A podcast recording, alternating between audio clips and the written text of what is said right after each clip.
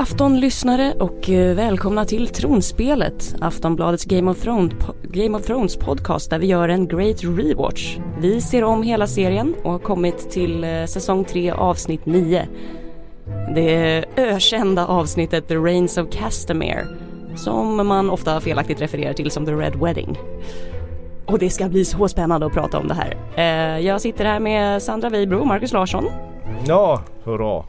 Hurra, hurra. Ja, nu, blir det, nu blir det festligt. Nu hörni, ja, nu snart kommer det. Ja. Eh, själv heter jag Tove Björnlund och eh, sitter och längtar efter att någon ska ringa vår telefonsvarare. Nu tycker jag att det var ett tag sedan. Den når man på 08 725 23 57. Hashtag oss eh, i sociala medier eller mejla oss på tronspelet aftonbladet.se. Ja, alltså What the fuck brukar ju vara reaktionen på det här. ja verkligen. Man minns ju hur det var första gången man såg det. Och jag är nu speechless. Att, ja, och nu att tvingas se om det. Första gången minns jag också att um, det blev en stor chock och sen var det också första gången nästan det verkligen blev så att ja, men alla som hade läst böckerna visste. Ja. Eh, mm, så de, de var liksom väldigt smagg och eh, ja, ja, ja, men det där visste vi skulle hända liksom. Mm -hmm. ja.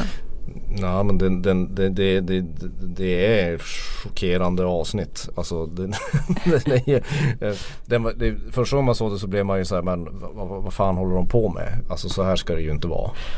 Och det, det är ganska bra gjort med tanke på att de Game of Thrones har gjort det till en konst att fimpa centralkaraktärer. Men det är ett av de få avsnitt, jag, jag, tycker, jag tycker nästan bäst om serien när jag ser om det men det här avsnittet tycker jag är bara jobbigt. Alltså jag, jag tycker inte det är något roligt egentligen att se det. För att det, det, det, är, det, det är så vidrigt. Plus att det var ju ganska mycket med överraskningskänslan också första gången man såg det.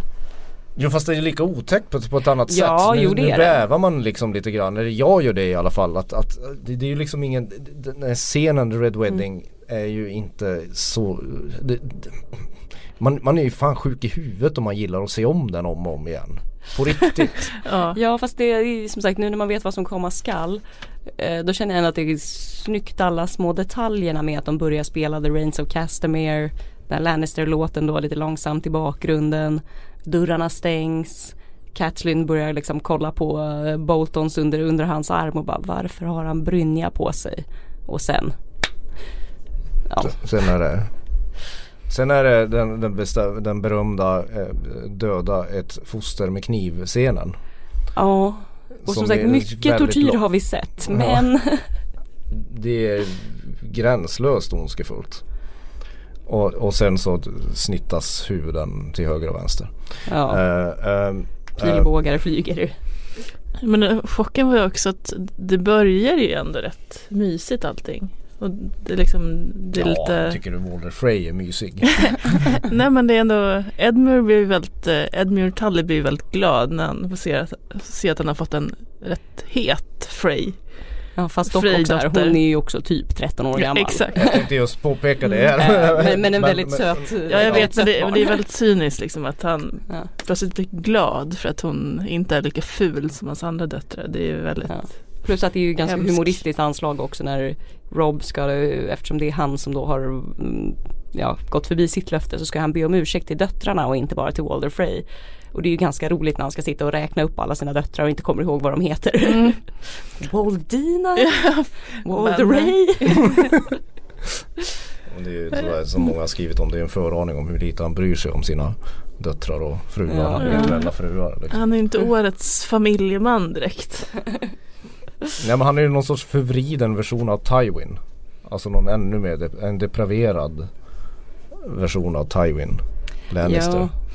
Och ingen ära, han är ju så sur för att alla andra ser ner på honom och, eh, Men det känns inte som att han riktigt fattar varför.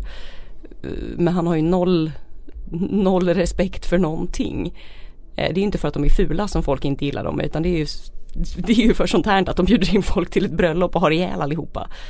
För det är väldigt tydligt i början där också när de serverar, om, eh, serverar bröd och salt. Vilket tydligen är en grej man ska be om för att då har man, har man fått äta under deras eh, tak. Så är man skyddad av så att säga eh, lite regler för hospitality här att du ska vara safe under my house. Mhm. Så att de bryter även mot det liksom. Mm. Men alltså reaktionerna efter det här avsnittet blir ju väldigt starka. Alltså när man Mhm. läser på efteråt. Eh, vissa kallar det här för mordporr. Mordpornografi bara. Tycker ni att går de över gränsen här på Game of Thrones eller är det, är det motiverat?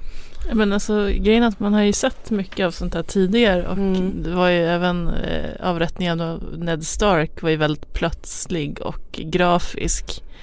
Eh, men det blir ju alltid liksom mer känslomässigt när man har liksom investerat lite i de här karaktärerna. Eh, Mm. till skillnad från, det, det är många, det är massor av folk som dör hela tiden i den här serien. Ja, och- som får huvudena kapade på obehagliga sätt och pilar i ögat och liksom Så jag vet inte om jag egentligen tycker att det är så mycket grövre än det andra. Det är mer att det är koncentrerat under en så liten tid. Och det är flera personer som ändå är liksom de Ja. goda, the good guys. Precis, för att i ett krigsslag så ser du ju lika mycket blod. Ja, jag, jag vet inte. Jag är, jag är, jag är lite kluven. Jag, jag tycker ju att den är, det är ett briljant avsnitt och att det är faktiskt en briljant scen. Men jag kan ju också förstå att eh, den, den, är ju lite, den är ju sadistisk. Alltså mot, Ja. mot, mot tittaren. Eh, För de njuter ju verkligen av det här upplägget. Hur de lägger upp det. Jag menar det finns ju också någon scen när Rob klappar på magen på, Mm. på sin fru. Ja och hon precis säger att vi ska döpa honom till Eddard efter din pappa. Exakt och sen så får hon multipla knivhugg i magen. Liksom. Så det är ju Att det är en styggelse, det är det. alltså det är något, det är, det är ju någon, något gör de ju här som inte man brukar se i, konventionella eh, serier på något sätt. Ja. Mm, man fattar ju här att eh, absolut ingen av de här karaktärerna sitter liksom säkert. Nej, utan vem precis. som helst kan dö när som helst. Ja, det väl, Även om man chockades eh, mycket av eh, Ned Stark-avrättningen i första säsongen avsnitt 9 där. Så var det ju ändå, det var Sean Bean, alla vet att han dör. att det är liksom så här, ja men att man, de har haft ihjäl en del men det var ju först här som det bara sa pang liksom. Ja, man dödar liksom en mamma och eh, en gravid kvinna. Ja och en som var King in the North och man har ju ändå alltid tänkt att Starks var lite lätt av huvudpersonerna och plötsligt försvann väldigt många. Ja men sen är det också det här, den här att, att The Hound och Arya är på väg dit. Alltså, de har ju byggt upp det här att man vill ju att Arya någonstans ska återförenas med sin familj. Och nu är hon ju så extremt nära. Ja. Och så, så inser man att nej men nu Då får hon helt se för det är inte bara Red Wedding det pågår ju en massaker utan, Ja, utanför, utanför, ja. borgen på något sätt. Eh, Hela, hela Star, Starks krigshär försvinner. Mm. Mm. Historien om familjen Stark blir verkligen en grekisk tragedi här Ja. av stora mått. Men de har till och med ihjäl hunden väl? Eller de har till och med ihjäl vargen.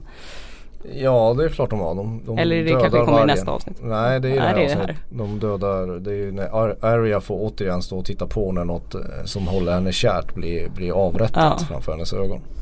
Det är också en grej i den här serien. De har ihjäl mycket djur. Ja. Men det är ju många, men, men, men vad, vad tycker ni om de som verkligen kallar det för mordporr då? Som tycker att det här är bara effektsökeri och att det är en slö manus-twist.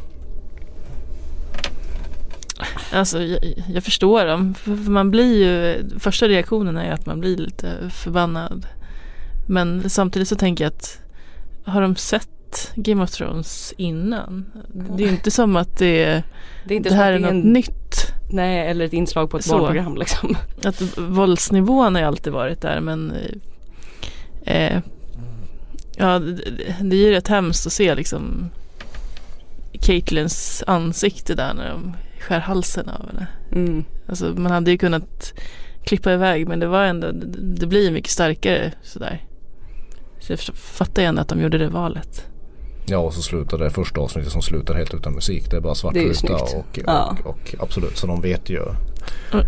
De har ju verkligen, han som regisserar avsnittet som jag glömt namnet på. Han, han, han förberedde ju sig i ett år för att filma det här. För att han insåg att får de inte ihop den här avsnittet, den här fanfavoriten. Ja. Då, då, det, det, blir, det blir dåligt för hela seriens fortsättning.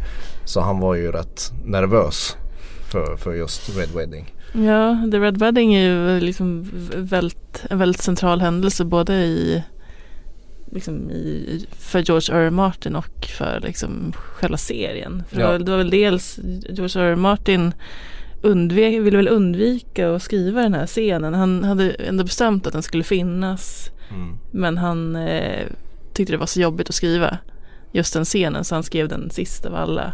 Han var chocken så du menar att George R. R. Martin har svårt för att ha ihjäl sina karaktärer? Men han hade tydligen svårt, han åter, just den Red Wedding-scenen hade han tydligen svårt för när han skrev. Alltså han, han skrev allting före Ja. och så skrev han efter men han hade svårt att liksom gestalta han drog sig för att gestalta just den här, det här bröllopet. Samtidigt som det också var just den här The Red Wedding-scenen som eh, serieskaparna av Game of Thrones, Benioff och Weiss, det var den som gjorde att de verkligen kände att men det här måste vi köpa, det här måste vi göra en serie av.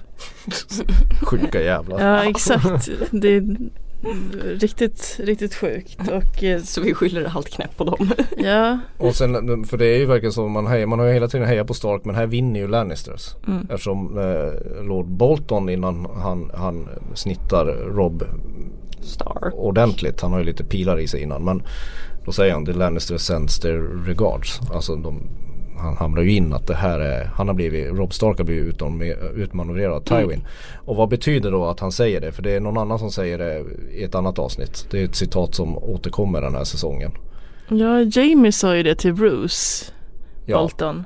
Eh, innan han, när han lämnade Rose, eh, Rose Bolton ja. Ja precis, när han drog med, eh, med Brienne. Ja och det är ett snyggt sätt att visa att det är egentligen Lannister som ligger bakom allting. Ja men då undrar man, alltså, är det det liksom formellt sett eller vill de bara liksom bara Ja teorin är suck ju, up to nu får väl någon rätta mig om jag har fel. Det är väl det man har väl undrat under den här säsongen varför Tywin sitter och, när han sitter och skriver. Han sitter och skriver en massa meddelanden ganska ofta. Och att det är möjligtvis att, att det är det här. Scheming and plotting. Ja, exakt.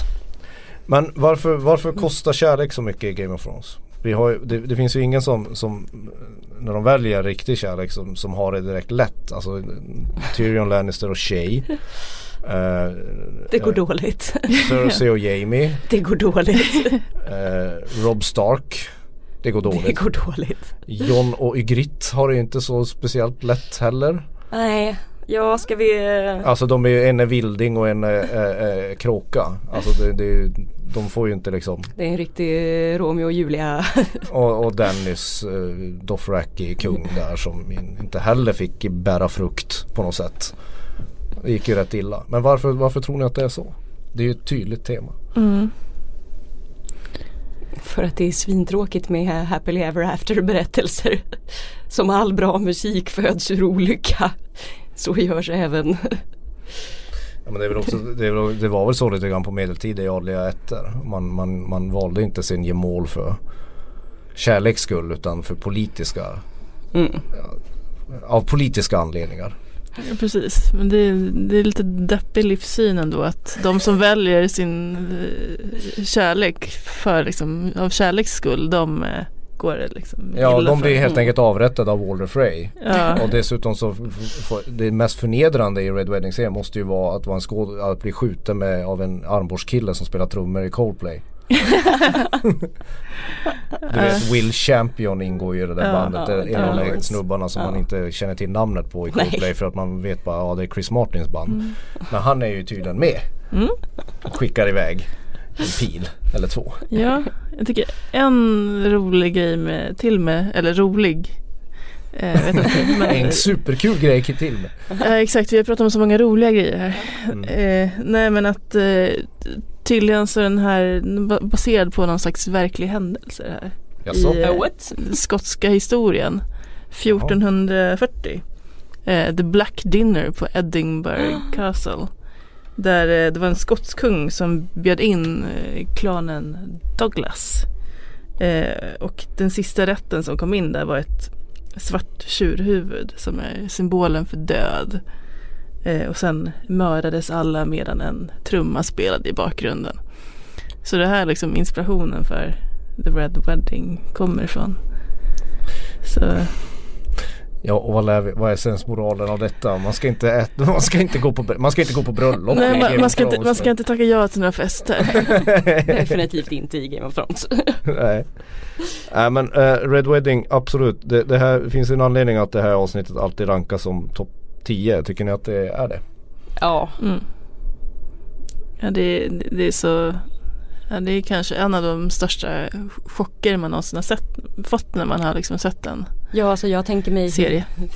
Förlåt för att gå tillbaka till det igen men jag tänker att det var så här folk tänkte när de såg The Empire Strikes Back och bara Va? Är det Darth Vader som är Lukes farsa? Att det är liksom en sån boom. ja, Spoil, så? spoilervarning. Exakt.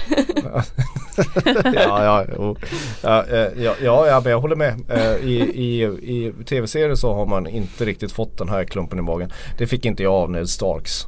Även om man tyckte det var i Baylor avsnitt Ja. i säsong 1. Att det var lite anmärkningsvärt. Tyckte man ju. Men, men det här är ju det känns inte. som att det är aldrig never heard of. Och sen alltså det, för det ställer man, det är så roligt att läsa sådana recaps i utländsk media eh, så här i efterhand när man ser den andra gången eller tredje gången i mitt fall. Den här, den här, det avsnittet. Det är ju att det är så många som de, de, de når ju eh, eftersökt effekt på något sätt för att, för att det är så många som undrar. De ställer allting på ända. Alltså var ska Game of Thrones ta vägen nu? Vad är det som händer? Liksom det, det, många av de här proffstyckarna är lite ganska förvirrade efter det här avsnittet. Och i vanlig Game of Thrones anda så är ju det här inte ens sista avsnittet på säsongen. Precis. Utan Game of Thrones får når ju alltid sitt klimax i säsong eller i avsnitt 9 om det är 10 avsnitt. Och då lär väl i nya säsongen som har 7 avsnitt som kommer till sommaren så lär väl säsong eller avsnitt 6 vara den man ska ställa in sin Tivo-box på eller hur fan man Ja. tittar på TV. Ja, de har, de har sin, eh, sin, Sin lilla- egna dramaturgikurva. Eh, ska vi Ja, det här lämna- är ju inte enda som händer i, i avsnittet. Nej men det mesta andra Det är nästan ju, bara det. Det, det, det, andra är ju pliktrapportering och till min stora glädje så finns det ingenting från Kings Landing. Nej, för första gången faktiskt. Exakt. Eh, så Så- är det inga scener från Kings Landing. Men nu så känner man ju, för att eh, man kan ju ha lite problem med det här som alla fantasy grejer lider av. Att det är så mycket folk som är ute och vandrar åt olika håll och vandrar och vandrar och aldrig kommer fram någonstans. Men nu börjar ju vägarna korsas lite. Även om de surt nog då aldrig får träffa varandra. Nej, till och, exempel. och det, de, de speglar ju varandra. Ja, Alltså att Arya eh, nästan hinner träffa sin mamma och bror. Eh, och eh, i, i den andra bågen här så är det lyckas Bran nästan få träffa John. Exakt, de är liksom, de, det är bara en vägg mellan dem. So close. Ja men för att eh, vildingarna är ju söder om muren nu och de ger sig på en hästbonde. Som för övrigt har mössa. som enda karaktär. Finding your perfect home was hard, but thanks to Burrow, furnishing it has never been easier. Burrow's easy to assemble modular sofas and sectionals are made from premium, durable materials, including stain and scratch resistant fabrics. So they're not just comfortable and stylish, they're built to last. Plus, every single Burrow order ships free right to your door. Right now, get 15% off your first order at burrow.com slash ACAST. That's 15% off at burrow.com slash ACAST. Är så eh, typiskt att du har den spaningen och inte jag. Ja men han är väl en av få uppe i Norden som faktiskt har mössa. Ja, Ja den ja, ser inte ens så varm ut. Eh, ja men då jagar de ju fatt den här snubben för att vildingarna vill ju ha ihjäl honom. Och då ska de på något gru- grupptrycksaktigt sätt försöka tvinga John att hugga halsen av dem. För att kom igen då, visa att du, en, att du inte är någon jävla kråka. Mm, de försöker sätta dem på prov Ja, och han failar kan man säga. exakt. Ja han failar så mycket. Ja Bran hjälper honom genom att gå in i ja, det här fåniga han kan. Som säkert Han vågar. fantasynördar tycker är, är kul. Att han blir lite vit om ögonen så kutar han in i en varg.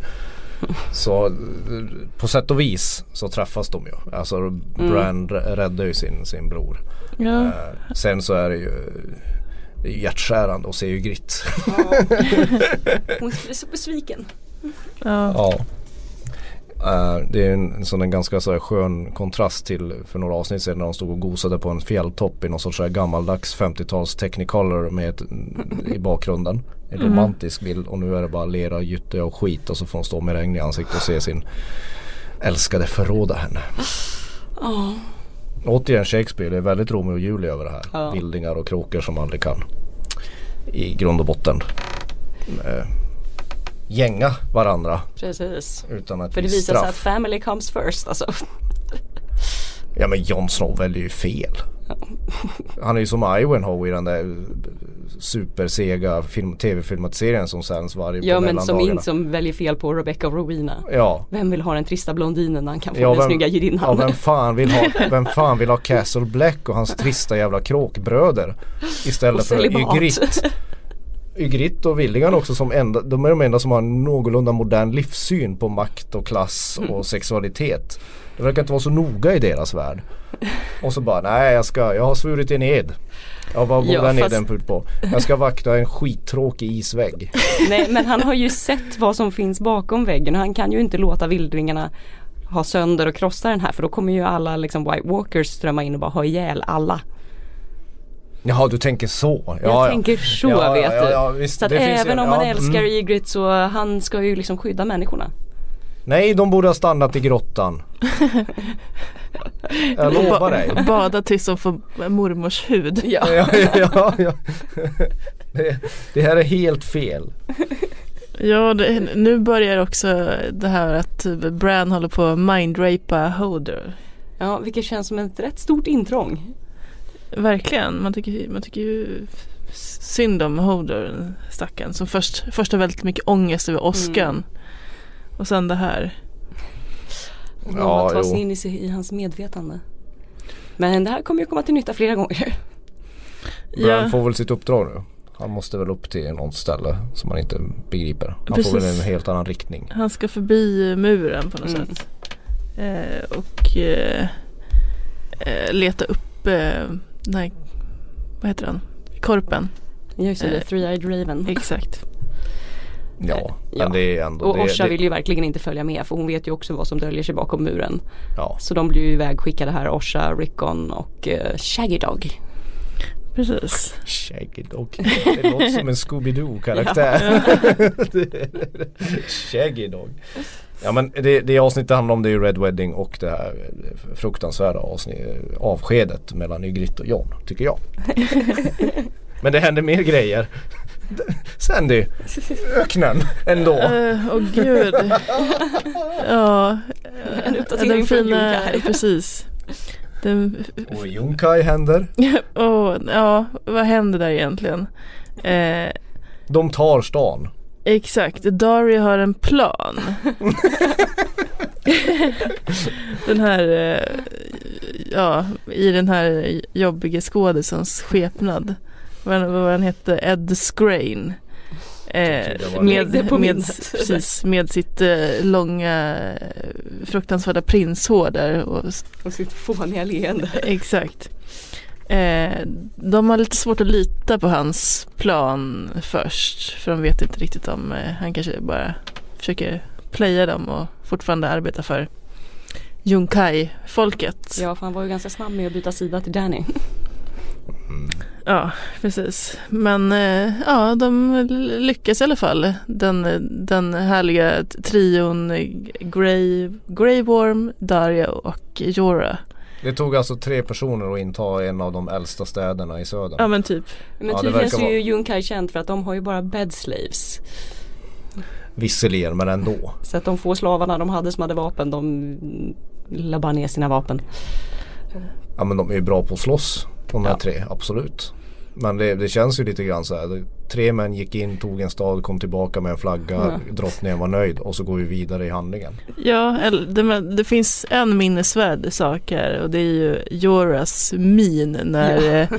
eh, Daenerys frågar efter Dario. Eh, han, han ser ju rätt förkrossad ut där. Och sen eh, Fortsätter den här friendzoningen som började för ett Mm. tag sedan. mm, Ja. det, det, det här tuppfäktandet kan ha sin start här. Nej jag håller på Jora.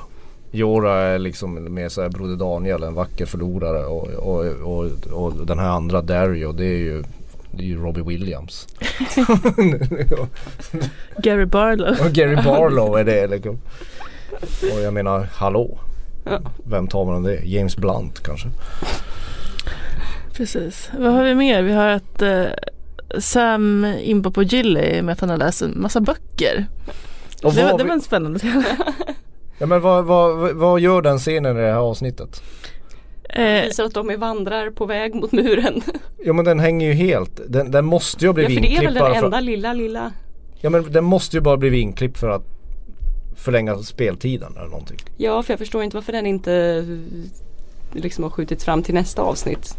Då de faktiskt ska liksom passera muren.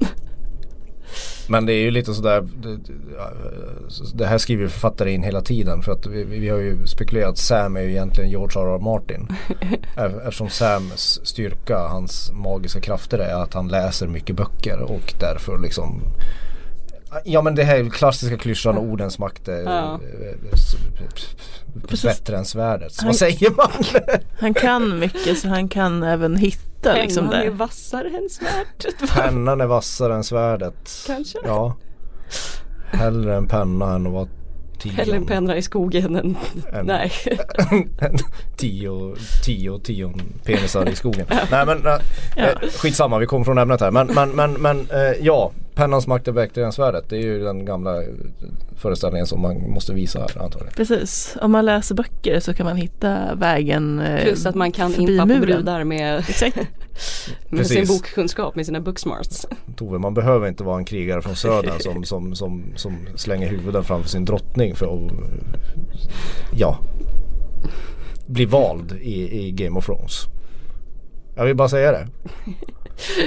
Point taken. Exakt. Men, men alltså man förstår ju fortfarande inte när man säger om, alltså vad är, här, det är ju väldigt tydligt att Sam kommer vara en viktig karaktär. Efter, efter, efter Red Wedding vet man ju inte, han kan ju bli avrättad när som helst. Men han, det måste ju finnas en anledning att han har överlevt så länge. Jo precis, för annars skulle de ju inte ha sparat honom när White Walkersna kom. Nej då skulle de ju bara chop chop. Ja, Jag menar herregud kan man bara, vad heter Sandy din favorit? Kan man bara lämna Hot Pie vid ett värdshus? kan man ju vid det här laget bara fast vem vet, Hot. Pie, man kanske får träffa honom igen.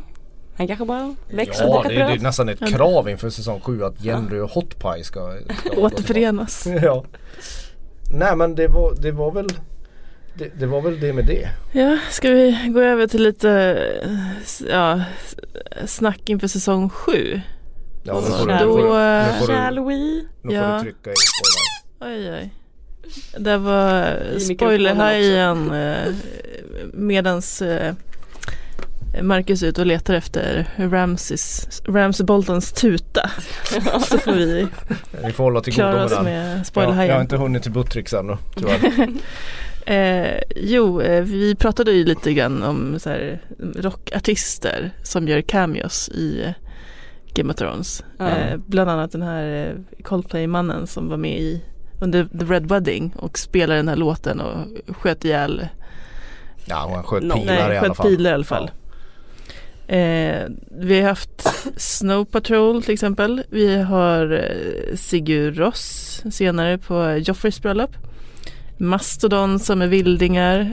Eh, Mm. av, av Monsters and Men som, var, som är teatermusiker senare i Bravos. Eh, nu ryktas också att ett eh, annat band är aktuella för så, säsong 7. Nämligen eh, Marcus favoritband Bastille. Nej men fan, nej men alltså åh gud. Det är ju, åh. Alltså det, det, det hmm. Mm. Jag gillar Game of Thrones men deras musiksmak är inte alltid det bästa. Vadå Bastille? Jag såg dem på Bråvalla. Det är en av de mesigaste konserter jag någonsin har sett. Det är ett fullständigt poänglöst band. Det är väl något rätt trist brittiskt eh, slags mm, fake indie. Ja, fake indieband. Ett sånt här hipsterband av Ja. värsta sorten Bastille. Alltså verkligen så här. Folk borde skämmas för att de lyssnar på Bastille. Mm. På riktigt. Deras cover av TLC's No Scrubs för oss som växte upp med TLC är ju ett hån. Ursäkta. Men de kanske går ett härligt öde till mötes när de är med i det Ja, här. precis. vad ska de göra? ja, tydligen så ska de göra cameos som vildingar i slutet av säsongen. Eh, Inget- skulle slaktas. och det här är inget som är officiellt bekräftat men det ska vara en eh, rätt säkra källor på att de kommer vara med lite grann. Eh, sångaren har sagt i en intervju i Vogue också att de kommer få kolla in inspelningen av Game of Thrones snart. Det kommer bli grymt. Ja, det Ja. är underbart. Vilka underbara nyheter du kommer Eller med. hur? Grejen är att de ser ju inte ut som vildingar i Mm. Bastille. De ser ju ut som de ser ut som högstadieelever på Södermalm i Stockholm. Ja. Ja. Ska vi lämna det? Ja. Marcus blir för arg. eh, Kommer de komma upp som vildingar fast med så här emo-glasögon och typ fila tröja. Det skulle, inte för, det skulle inte förvåna mig. Det skulle inte förvåna mig ett dugg. Det är ett slöseri på bildningar, detta, detta härliga norrländska folk. ja. Eh, även ett litet YouTube-tips. Eh, någon engagerad människa har eh, klippt ihop de sista ord som alla rollfigurer som dött i Game of Thrones har sagt. Det här blir ett rätt långt klipp. På typ nio minuter eller någonting sånt där. Eh, men eh, googla på last, last, last words spoken by every dead character. Eh, där vi bland annat, eh, ja men stackars Talisa som säger Don't you want to teach little Ned Stark how to ride horses? Det blir det sista hon får säga i livet förutom, Jäv, jävulst. ja. Sen finns det ju, Ja, det finns rätt mycket att ta av. ja det finns, är- det finns mycket, mycket sista word. Ja men som Ned Starks sista som eh, typ att ja, jag erkänner att Joffrey är den rätta. Eh, Rättmätiga kungen. ja precis. Det Ja. blir rätt deppiga Ja, sista fan, ord. är det någon som har några bevingade ord? Jag kollade bara lite snabbt igenom det här och blev lite sur för att det var bara text. Ja, jag antar att de skulle bli nedplockade av Eh, eh, that. eh, HBO direkt. Om de... eh, vad har vi mer? Vi har även en eh, cirkulerar en teori som kan båda lite illa för Starks. Ännu mer illa än de redan har haft det. Mm. Att originaltiteln för den sista boken eh, A Time for Wolves hin- hintar åt ett inbördeskrig bland de överlevande Stark-barnen och deras undergång. Alltså i det som kommer komma nu. Mm. Men sen har de ju ändrat titeln då till A Dream of Spring. Så det här, eventuellt kan det här domedagsscenariot vara lite överdrivet. Alltså För jag det här med- att Time for Wolves låter väl som att nu är det dags för vargarna att komma fram. Jag tyckte att det lät positivt. Ja, jag Ja. tolkar det också som det. Ja, alltså att Time precis. for Wolves att nu får ju äntligen, alltså det har inte gått så bra för Stark i den här Nej. serien.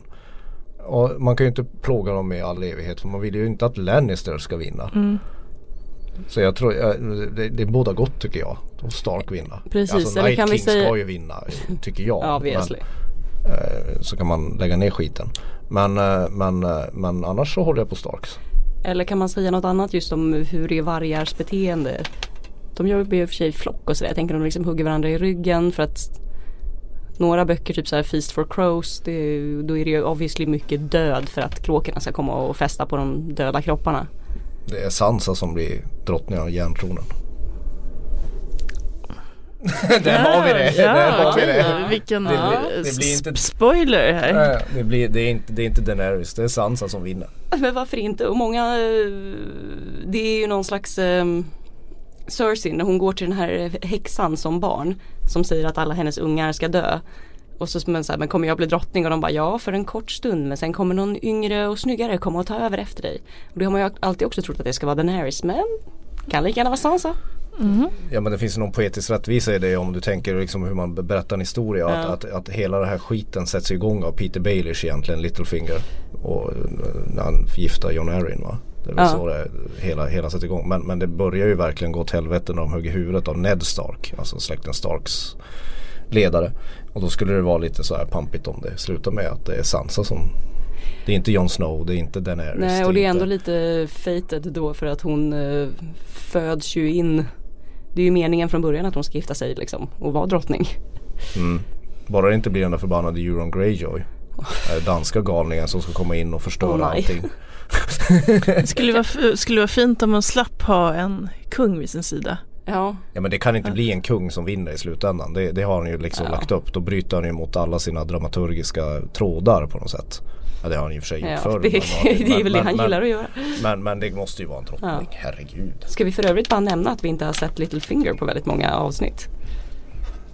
Det är sant. Ja men alltså det, Littlefinger är ju den mest intressanta karaktären egentligen. Eh, Men, Han ligger men, bakom ja, allt. För att, Men det, nu, nu är man så här, bör man ana oråd?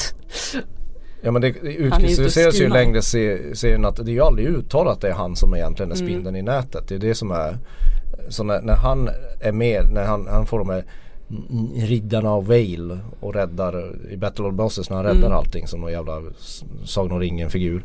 Så det finns ju en anledning att han är där uppe. Och nu ska han börja så här integrera mot, mot Jon Snow antagligen. Mm.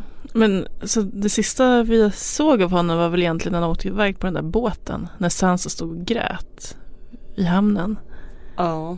Han är, han är på väg mot Liza I, Arryn. i, tre, i tredje säsongen. exakt. Ja. ja. ja men ja precis. Men om vi pratar så här vad som kommer ske i sjunde och åttonde säsongen så är Ja, ja, okej. Peter, Peter Baelish kommer Mm. väl vara eh, det, det kommer nog säkert bli en uppgörelse mellan honom och Varys någonstans.